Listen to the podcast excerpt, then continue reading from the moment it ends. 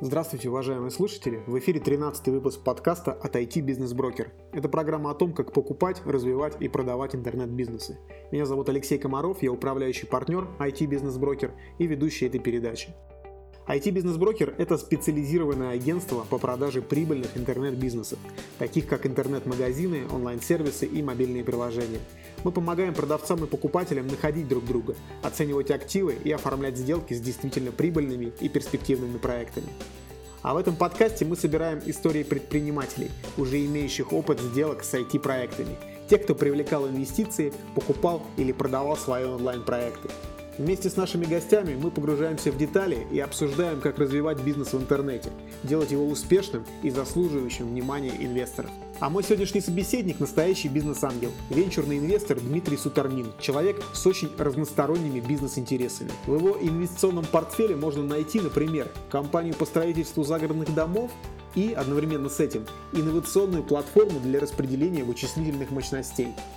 Мы поговорим о том, как это инвестировать в проекты на ранних стадиях, когда в бизнесе еще ничего не понятно, о том, как продавать доли в компаниях, о новых технологиях и о том, как важно верить в удачу и собственный успех. Встречайте Дмитрия. Дмитрий, привет. Привет, Алексей. Расскажи, пожалуйста, про свои проекты. С чего ты начинал и чем занимаешься сейчас? Я себя позиционирую как бизнес-ангел, как венчурный инвестор. Я занимаюсь этим, наверное, уже больше 10 лет. Начинал я с интернет и с мобильных приложений, историй. Как раз тогда был хайп, на мобильные телефоны все писали какие-нибудь программки. Инновационная деятельность началась, наверное, еще раньше. До этого у меня была компания «Школа профессионального развития». Это была лучшая тренинговая и консалтинговая компания на Урале. Это не я сам придумал. Там, наверное, я получил серьезный бэкграунд в качестве маркетолога, в качестве управленца. На твоей странице в Facebook сейчас перечислено с десяток проектов из разных сфер. Там и загородные дома, и веб-студия, и компьютерные игры. Как тебе удается совмещать такие разные интересы? Наверное, из моего мейнстрима выпадают только загородные дома, в чистом виде офлайн бизнес. Так случилось, такое спонтанное было решение. Остальные бизнесы, так или иначе, это бизнесы, связанные с IT, с IT-технологиями, с какими-то технологическими идеями. Я правильно понимаю, что во всех этих бизнесах работают команды, основатели с сотрудниками, а ты выступаешь там как бизнес-ангел, как инвестор? Да, абсолютно точно. Все команды независимые. У всех команд свои компании, свои юрлица, свой состав управления, свои сотрудники. Эти команды никак не пересекаются. А что объединяет твои инвестиции? Можно ли выделить какие-то характерные черты у подопечных бизнесов? Мне нравятся IT-проекты, проекты технологические. Нравится глобальность размаха, так, чтобы э, был большой рынок и проекты можно было масштабировать, э, не только там, на уровень России, а в общем на весь мир. И ну, по большей части все проекты таким потенциалом, наверное, обладают немаловажно, может быть, даже в первую очередь, это, собственно, команда там, да, и люди, которые делают этот проект, и их компетенция, их мотивация, их желание создать такие большие продукты. Я бы даже, наверное, это выделил в первую очередь, потому что ну, там, все результаты, которые я достигаю, достигаю, собственно, не я, а достигают команды, которые делают эти результаты. Отсутствие конкуренции, либо там не отсутствие конкуренции, а какое-то конкурентное преимущество, которое появляется в продуктах, что, в общем, тоже, наверное, важная часть. А что главное для тебя при принятии решения об инвестировании? Это вот идея, команда, размер рынка или вот что-то еще из того, что ты перечислил? Некий синтез всего этого, то есть все факторы важны, необходимые условия, то есть нужно, чтобы был рынок, нужно, чтобы была какая-то идея, как профессиональный маркетолог я стараюсь в этих идеях увидеть там будущий рынок, там будущий продукт, его там, полезность для общества в том или ином виде. Ну и, собственно, чтобы команда была готова, потому что все неудачи обычно связаны со слабостью команды. А какова твоя роль, кроме денег, в развитии этих бизнесов? Обычно я выступаю в качестве стратега, помогаю с формированием стратегии продукта, стратегии компании. Дальше менторство, наставничество. Помогаю руководителям проектов, командам двигаться вперед, эм, развиваю их, открываю для них перспективы, горизонты. И третья часть — нетворкинг, затаскивание проектов руками в отношения, в рынке, формирование партнерств. Окей, а сколько времени ты вообще тратишь на управление портфелем и как у тебя этот процесс выглядит? Все проекты сейчас по-разному управляются, где-то это в большей степени, где-то в меньшей степени. Но хотелось бы некую системность добавить и увидеть, что придем к некоторым трекшенам раз в две недели, раз в месяц э, определяем там, какие-то треки там, да, и по ним двигаемся.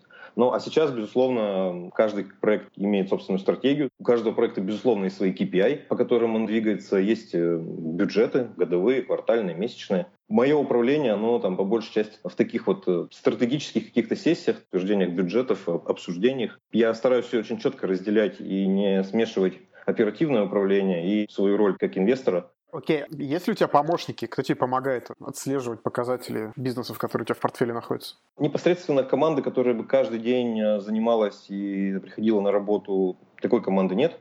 Есть команда и помощники, которые работают по задачам на аутсорсинге, инвестиционные аналитики, инвестиционные брокеры, которые занимаются оценкой идей люди, которых я приглашаю, например, там по маркетингу, по продажам. Есть дизайнеры, которые там занимаются проектом на аутсорс. А как выглядит процесс отбора проектов у тебя? Давай на каком-нибудь конкретном примере, как ты нашел ребят из uh, PlayK? PlayK давняя история. PlayK вырос, в общем, из компании NASA. Этот проект родился внутри компании NASA. А как нашел компанию NASA, тоже такая странная история. Мы там были давно знакомы с Егором. Ну и, в общем-то, в отличие от, не знаю, там, от каких-то там институтов развития, которые на российском рынке работают. У меня нет определенных там правил, критериев. А с другой стороны, может быть, это и там гибкость, и, и некоторая сила. Окей, но все равно, если у тебя в портфеле там порядка 5-10 проектов, насколько это видно в открытых источниках, это означает, что ты отсмотрел там как минимум 500 перед тем, как инвестировать. Обычно пропорция такая.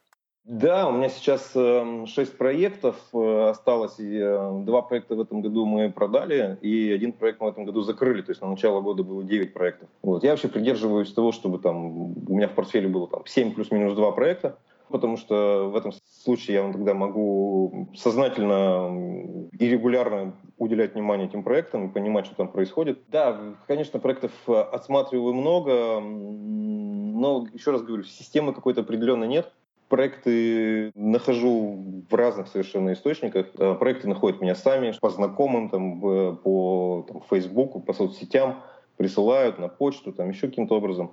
Да, приходится много проектов отсматривать. Ну вот э, какая-то, наверное, система есть там, да, но я не могу ее осознать и не могу ее ну, сформулировать там, да. Окей. А какой твой обычный инвестиционный чек? И на какой стадии ты входишь в проекты? Я стараюсь э, войти на ранней стадии, там, на стадии прототипа. Средний чек в проект от 15 миллионов рублей, потому что я считаю, что за меньшие деньги ну, нормальный проект не сделать. Бывают стадии совершенно ранние, там чек может быть меньше, чек именно на то, чтобы, например, протестировать просто гипотезу какую-то, там, 1, 2, 3 миллиона рублей. Вот. Но если принимаю решение, что я этим проектом занимаюсь, то там чек от 15 миллионов рублей. В этом случае понятно, что из проекта можно что-то сделать за эти деньги. В дальнейшем бывает чеки увеличиваются, если понятно, что компания показывает, проект показывает хороший traction и хорошую перспективу, то, безусловно, стараюсь увеличить в нем свою инвестицию. А какую долю обычно берешь за эти деньги?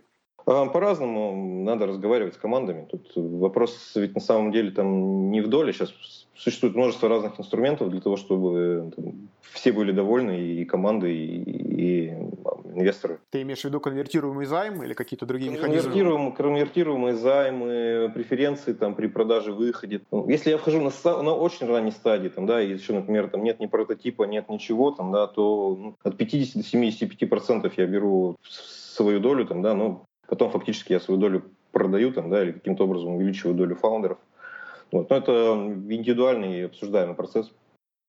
А ты не считаешь, что если брать на самой ранней стадии долю 50-70%, то у фаундеров э, не остается мотивации для того, чтобы развивать проект? Это вопрос договоренностей, и мотивация у них, конечно, остается, э, потому что у меня нет там, желания там, да, их там, каким-то образом там, обмануть там, или еще что-то сделать. А, но когда мы входим в совершенно ранней стадии, там, да, требуется там, 15 миллионов инвестиций, например, там, в проект, а еще ничего нет, то я там тоже там, хочу защищать свои деньги, э, потому что, ну, всякое же бывает. Э, там, что-то, может быть, случится, там, да, придут родственники, скажут, так, у нас вот проект, оборудование куплено на 15 миллионов, а можно нам 80%, к примеру, да, забрать.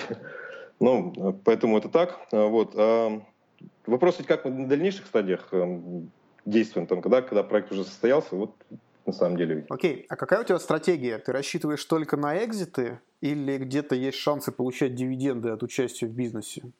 Создавая бизнес, я рассчитываю на дивиденды в первую очередь, потому что наш российский рынок слаб там, да, на слияние, поглощение и на какие-то экзиты.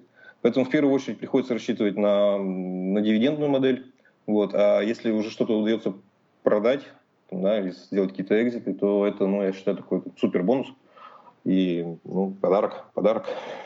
Вот. У нас в этом году произошло два exit а. Мы, мы продали две компании. И это, я считаю, что, ну, наверное, такой очень серьезный, значимый там, результат на российском рынке. Причем это стопроцентный cash-out, что, в общем, еще более реже случается. Расскажи, пожалуйста, подробности, какие это компании и кому ты их продал. Первая компания – это компания Skypark CDN. Это компания, которая занималась созданием управлением CDN-сети. А что это CDN-сеть?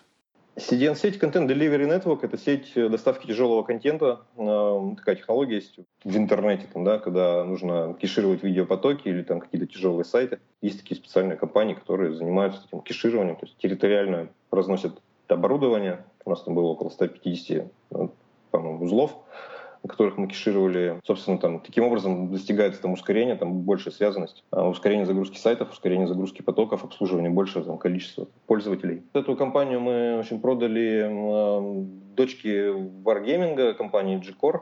Ну, они там сами являются CDN-операторами, и там, наши технологии для них там, были интересны в качестве там, развития там, да, своего, своей мировой истории. То есть вот, это вторая... компания, которая делает игру про танчики, да, вот это вот компьютерная? Ну, компания, которая делает игру про танчики, там, да, но она уже там достаточно большая компания, у них там есть уже там дочерняя компания, которая занимается, собственно, там поддержкой инфраструктуры, то есть там, серверов там по всему миру. Вот, и они уже занимаются там не только там обслуживанием своей игры, но и там, десятков сотен игр других производителей. И для этого там, нужна была инфраструктура и технологии. А на какой стадии был, на какой стадии был куплен бизнес? Что он из себя представлял на момент покупки? Это была полноценная, она сейчас осталась полноценно действующая компания с, с выручкой, с оборудованием, с командой, э, собственными технологиями. Это был такой полностью функциональный работающий бизнес. Как долго ты в нем находился? Я имею в виду в капитале этого бизнеса. Э, чуть больше трех лет. Это очень такой был быстрый экзит. Мы не успели там, конечно, компанию дорастить до пика ее стоимости, но так как рынок очень узкий вот таких вот компаний, там, да, то вот здесь вот такое предложение там, от э, G-Core, но мы посчитали уместным и решили, а, что такой выход будет, в принципе, хорош для нас. Хотя не очень высокий ретеншн получили на этой продаже. Вторая компания, которую э, продали, это компания Inaza. Это компания, которая занималась продажей ключей для антивирусов в интернете, сеть магазинов. Здесь очень хороший экзит. Я пока не буду раскрывать имя покупателя. Больше 20 иксов мы заработали на этой сделке. И в этом бизнесе я просидел 8 лет. Друзья, спасибо, что слушаете этот выпуск. Если у вас есть какие-то идеи, мысли или рекомендации, напишите мне личное сообщение. Еще вы можете оставить отзыв. Это можно сделать в iTunes на странице подкаста или прямо на наших страницах Facebook или ВКонтакте. Все ссылки традиционно можно найти в описании подкаста. Спасибо! А как э, происходит у тебя процесс поиска покупателей? Этим обычно вообще ты занимаешься или кто-то э, другой в команде? Ну, этим занимаюсь и я, и этим занимаются сами руководители бизнеса. И у нас есть отдельная команда, которая помогает нам делать сделки M&A. Ребята, профессиональные инвестброкеры, которые, собственно, там, имеют тоже там, широкий нетворкинг, следят за рынком, знают, кто где что сейчас хочет купить или продать. Процесс продажи компании — это такой поставленный на регулярную основу бизнес-процесс. Он идет постоянно по всем компаниям. А эта брокерская структура, она как-то называется? Она вообще доступна внешним а, контактам? Пока никак они не организовались, пока это просто там три человека. Как ты считаешь, что должно измениться в нашей бизнес-среде, чтобы сделок M&A стало больше? Не знаю, мне кажется, тут больше какой-то ментальности. То есть у нас э, почему-то люди не готовы покупать бизнесы, исходят из какой-то позиции, ой, да мы сейчас за две недели все быстренько сделаем то же самое. В отличие, например, от европейских и американских рынков, там, где ну, IT-предприниматели точно понимают, что проще купить компанию или программный код или целиком проект, чем тратить 2, 3, там, 5 лет для того, чтобы это сделать. У нас же у больших институциональных игроков, там, да, которые могли бы там, совершать сделки, там, M&A, там, Ростелеком, например, у них какие-то там своеобразные там, на этот счет там, позиции. Может быть, просто пока таких игроков просто мало. с учетом того, что у нас в этом году был, было две сделки, ну, можно, наверное, говорить, что процесс, наверное, уже пошел. И что-то, наверное, уже изменилось на этом рынке. Окей. Расскажи, пожалуйста, про свое взаимодействие с Free. У тебя же была какая-то недавно с ними сделка. Есть у нас компания PlayKey, это Cloud Computing Games, это облачная платформа для запуска игр. А, то есть пользователь э, запускает э, игру не на своем компьютере, он запускает ее в облаке и может, собственно, играть там, на, там, даже на калькуляторе. Лишь бы видеопоток у него устройством поддерживался, на самом слабом компьютере он может играть в самые современные игры. В этом году мы привлекли от Free э, туда 160 миллионов инвестиций в этот проект вот, при там, оценке примерно там, 960 миллионов. При этом ты остался в проекте? Да, при этом мы остались в проекте, мы размыли долю и около 20% получила фри. У тебя был вариант выйти из проекта или такого варианта не было? А, нет, вариантов не было. То есть это такой был эм, раунд А, да, на раунде А. Предыдущим инвесторам не дают возможности выйти. Этот вопрос даже не обсуждался. То есть да, мы остались в проекте. И я думаю, что там выйти удастся года через 3, через 5. Понятно. Расскажи, пожалуйста, для предпринимателей, которые нас э, слушают, с какими проектами стоит обращаться к тебе по поводу привлечения инвестиций? Какие сферы, в принципе, ты рассматриваешь? Мне интересно все проекты, которые укладываются там вот эту четвертую промышленную революцию. Это, с одной стороны, и технологические стартапы, а, связанные там с робототехникой. Это технологии айтишные, а, технологии data, технологии искусственного интеллекта. И также, наверное, какие-то социальные проекты, вернее, не социальные проекты, а проекты, которые будут приносить изменения в какую-то социальную среду. То есть понятно, что там четвертая промышленная революция, она не только затронет, э, собственно, производство, там, она затронет и социум очень сильно. И Здесь интересные проекты, например, связанные с киберспортом, вообще и проекты, связанные с развлечениями, поэтому вот у нас там есть PlayKey, там, да, как игровая платформа, проект Lord Mancer, это просто игры на планшетах, такой вот э, диапазон. Понятно, спасибо. А вот я видел, что несколько твоих портфельных проектов используют технологию блокчейн. Ты считаешь, что эта штука реально способна изменить мир, или это просто вот дань какому-то новому тренду, новой моде? А, ну, с одной стороны, это и, и тренд, да, а с другой стороны, конечно, сам по себе блокчейн как технология, она очень мощная, и там те же там распределенные контракты, они, безусловно, яркое и сильное решение, которое позволит во многом перекроить глобальные модели взаимоотношений, компаний друг с другом, людей друг с другом. В том же эфириуме там, да, используют эти вот э, смарт-контракты, избавляемся от э, необходимости э, огромной армии там, чиновников, э, юристов, нотариусов, судов, там, да, жизнь которых связана напрямую только с тем, чтобы обеспечивать исполнение там, сделки контракта.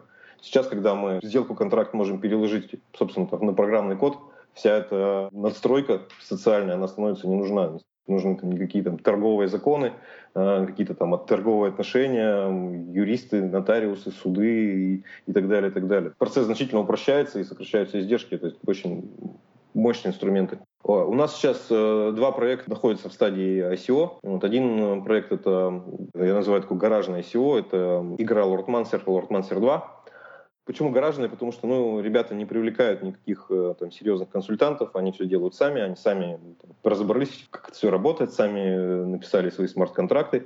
Сейчас они уже прошли стадию при ICO, э, собрали на при ICO порядка там, больше, больше, больше 7 миллионов рублей. Э, и сейчас где-то в течение там, по сколько там, 55 дней до ICO осталось. Сумма ICO не очень большая, по-моему, 1,6 миллиона долларов планируется собрать.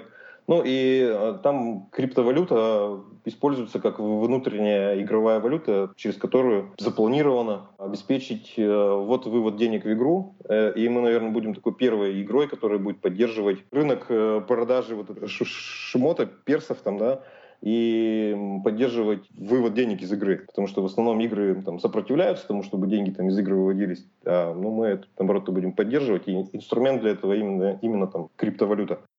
Вот. А второй проект э, большой у нас это PlayKey, который сейчас планирует ICO. Вот, э, в PlayKey э, мы там задумали, так как PlayKey это децентрализованная игровая платформа, то получается, что мы можем использовать оборудование майнеров и их мощные видеокарты для того, чтобы запускать на них игры наших пользователей. И для майнеров получается использование там, нашей платформы более выгодно, там, чем майнить эфириум тот же самый. В пять раз более выгодно. И здесь такое планируется большое ICO. А, подготовка к нему тоже идет. Оно будет в ноябре, я точно дату не помню. Если интересно, могу ссылки отправить. А, можете сами зайти playkey.io и прочитать э, всю структуру ICO, концепцию, white paper и так далее. А расскажи подробнее про ICO. Какие проекты в нем вообще могут участвовать? Мне кажется, сейчас э, все заняты экспериментами, и все пытаются каким-то образом прикрутить к крипту и блокчейн к чему угодно. Ну, пока не скажу точно, потому что ну, сфера применения настолько широка, и каждый день какие-то появляются совершенно новые там, сумасшедшие идеи, как можно использовать крипту. Окей, okay, а в чем отличие от э, краудсорсинга? Подготовка к проекту значительно к ICO более просто делается, чем к краудсорсингу, краудинвестингу. И второй момент, э, то, что вот эти вот э, механизмы крипты или механизмы каких-то смарт-контрактов, их можно использовать внутри проекта, то есть что невозможно делать при краудсорсинге, там ты просто собираешь деньги. Тут, конечно, интересно, там, в SEO это те проекты, где реально эти механизмы используются внутри проекта. Потому что если это проект просто для того, чтобы собрать деньги, ну, это, наверное, не самый интересный проект. Окей, известно довольно много проектов, которые и раньше финансировались по схожему принципу. Продавали микродоли своим участникам или просто внешним инвесторам. Кроме этого, ну, никто не обменял а, обычные облигации – в чем причина ажиотажа вокруг именно ICO? Тебе не кажется, что скорость, которую ты упомянул как преимущество этой технологии, она такая, пока этих проектов не так много? Потому что, в принцип, э, привлечение денег на ICO сейчас, по сути, такой же, как и в краудинвестинге. Э, запускается PR-акция, на разных площадках, просто используются телеграм-каналы вместо краудсорсинговых платформ, где, собственно, за счет маркетинга и маркетинга бюджетов привлекается ну, большое количество интересантов, и они вкладывают свои деньги. Ну а дальше там дело техники, как именно заплатить. Ну, согласен. Эм, возможно, там, что блокчейн-технология — это просто там, развитие там, краудсорсинга, краудинвестинга. Появились новые технологии, которые, в общем, ту же самую там, задачу стали решать чуть-чуть более эффективно, поэтому такой интерес и, и вызывает. Окей. Тебе кажется, что криптовалюты растут по принципу пирамиды на азарте новых участников? Ты согласен с тем, что фундаментальных причин для роста нет и впереди коррекция в любом случае? Фундаментальная причина тут одна. Деньги заходят на этот рынок, все растет. Это как в общем, с любыми там, активами, там, с акциями и так далее. Акции растут, пока их, когда их покупают. Там, да, акции падают, когда их продают. А, также здесь валюта растет, пока покупают, а будет падать, когда начнут ее продавать. Да, безусловно, сейчас интерес большой, и, и все эти там результаты, там, тысячи, там, пять тысяч процентов годовых, они подхлестывают людей тому, чтобы они, плохо понимая, что происходит, тем не менее бежали туда, несли свои деньги, и это, в общем, все толкает котировки вверх. Вот. Я думаю, что, ну, загадывать, конечно, здесь вот совершенно там бессмысленно, там, да, и даже, наверное, там опасно и рискованно там вводить слушателей в заблуждение. Ну, я думаю, что этот рынок будет еще пухнуть, хотя я сам в него не инвестирую, деньги не вкладываю. Вот. Этот пузырь будет раздуваться, безусловно, это будет пузырь, безусловно, он когда-то взорвется, вот. причем взорвется очень сильно, потому что ну, там, деревья не растут до небес, там, любимая поговорка у брокеров, и там рынки, которые показывают там, пятитысячный там, рост в течение года, там, да, они будут точно так же показывать такой же пятитысячный там, пробег обратно. Ну, это понятно там, да, то есть те, кто там, зашел там два года назад, у них есть э, ну, там, огромная вилка, и они могут терпеть там, да, и выходить там с этого рынка там очень, очень глубоко внизу там, да. Понятно. А ты упомянул э, в начале нашего разговора по поводу блокчейн тот факт, что, скорее всего, функция нотариусов и каких-то других регулирующих и административных государственных органов может быть там существенно оптимизирована или вообще сокращена. Тебе не кажется, что в этот момент все-таки государство или государства разные во всем мире должны будут все-таки вмешаться и защитить себя? Согласен, наверное, ну как-то защищать. Понятно, что никто не хочет терять свой там, кусок хлеба и свое влияние. Как мы знаем, технологию невозможно там, остановить, там, да, то есть это на какое-то время сдержать удастся, может быть. Ни технологии, ни научно-технический прогресс невозможно удержать. И и прекратить как-то, да.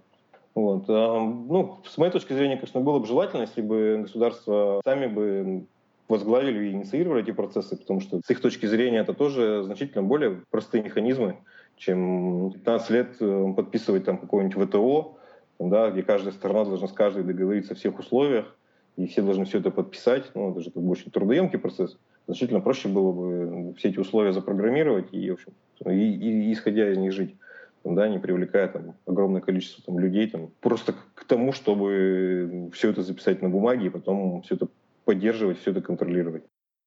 Скажи, пожалуйста, что бы ты порекомендовал предпринимателям, начинающим бизнес-ангелам, которые только-только собираются начать инвестировать в IT-проекты и не знают, с чего начать?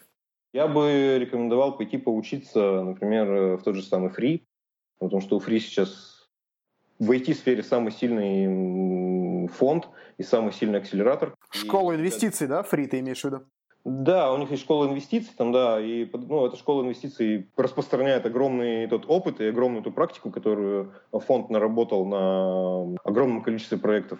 И этот опыт действительно уникальный, колоссальный. Я и сам там учился, и считаю, что если хочется заняться инвестированием в IT-стартапы, нужно начинать именно с этого, с изучения чужого опыта и изучения там, методик, технологий как отбирать проекты, как управлять проектами.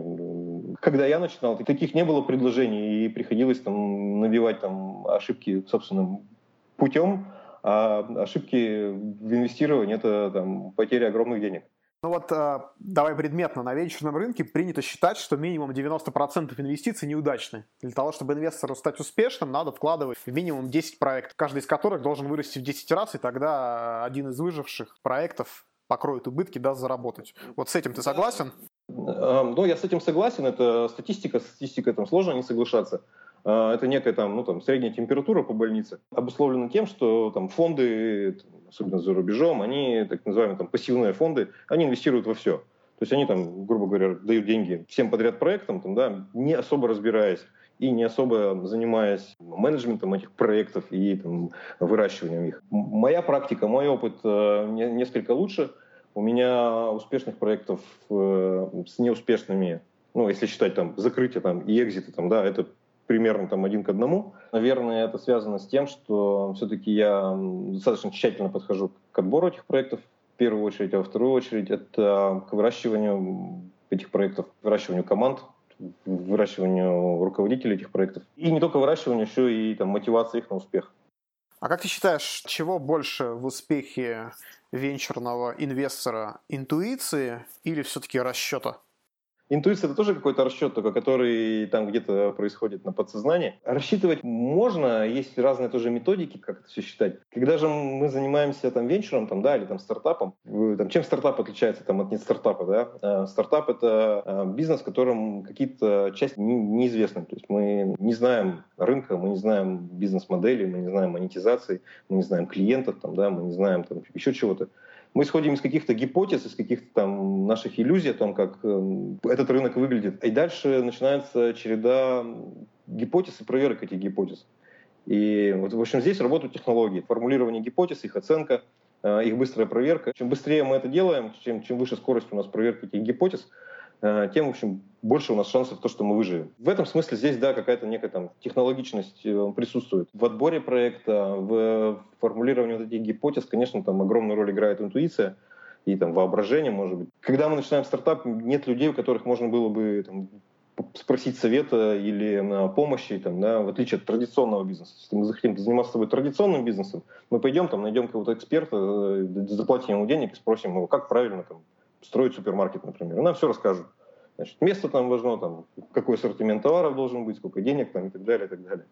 Вот. Когда мы начинаем стартап, таких экспертов нет, и никто нам никогда не скажет, что правильно, что неправильно, что будет работать, что не будет работать. И мы нужно все это находить и искать. А тебе комфортно вообще вот в условиях вот этой крайней неопределенности и крайне высокого риска? Да, мне комфортно, и мне это нравится, и я этим занимаюсь, потому что это мне доставляет удовольствие. Наверное, если бы это было не так, я бы не занимался им этим больше 10 лет. Да, понятно. Порекомендуй, пожалуйста, книгу или фильм для предпринимателей, которые могут помочь расширить мышление, стать успешнее в проектах, которые они занимаются. Очень существенное влияние на меня, как на личность, произвела книга «Иллюзии» Ричарда Баха. Я даже, если хочешь, могу там, рассказать некую там бай, бай, байку, которая случилась со мной. Есть у нас такая возможность? Да, конечно. Да, а, значит, э, ну, я тогда еще был очень бедным, а, ну, в смысле доходов э, молодым человеком. А, у меня дочке было тогда 4 года, это было больше 15 лет назад.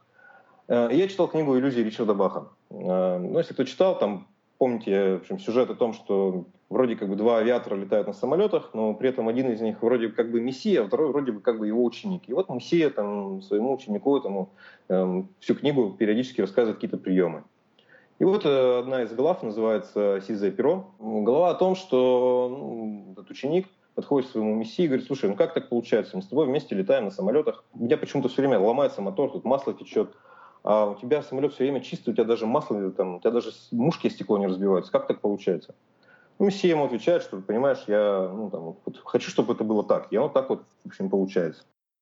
Тот говорит, неужели ты мне хочешь сказать, что ты там, ну, там типа, материализуешь там свое видение? Тот говорит, ну не то, что я тебе хочу сказать, я, в общем, так и делаю, я материализую свое видение. И он начинает его учить, э, как это делать. И там есть прямо такой алгоритм прописанный, а, как э, ученик Мессии представляет себе это сизое перо, там, каком-то там золотом свечении, свечении, там, притягивает его в свой мир, там, ну и так далее. Но так как я человек системный, там, системный программист по образованию, алгоритм написан, я думаю, надо попробовать. Ну, закрываю книжку, представляю себе такое большое черное общипанное перо. Ну, золотую там ауру там вокруг него, там притягиваю свою вселенную, там все эти пасы проделываю, которые в книжке описаны. Открываю глаза, ну, конечно, никакого пера нет. Ну, ну, понятно, художественная литература, ну, как бы, а чего ты ожидал?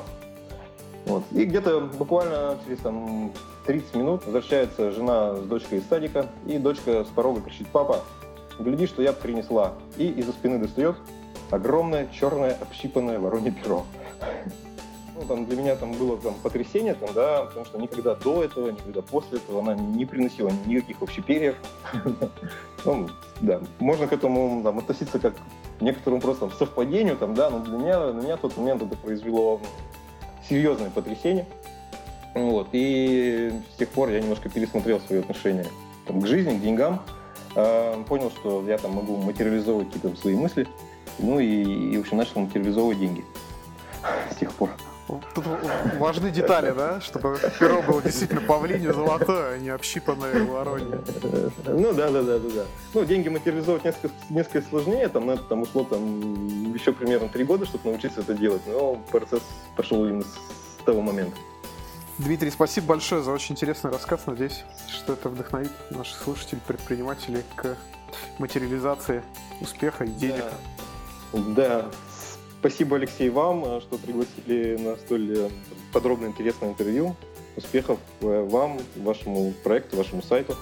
Ну и всем вашим слушателям надеюсь, что кому-то помогу изменить мир к лучшему.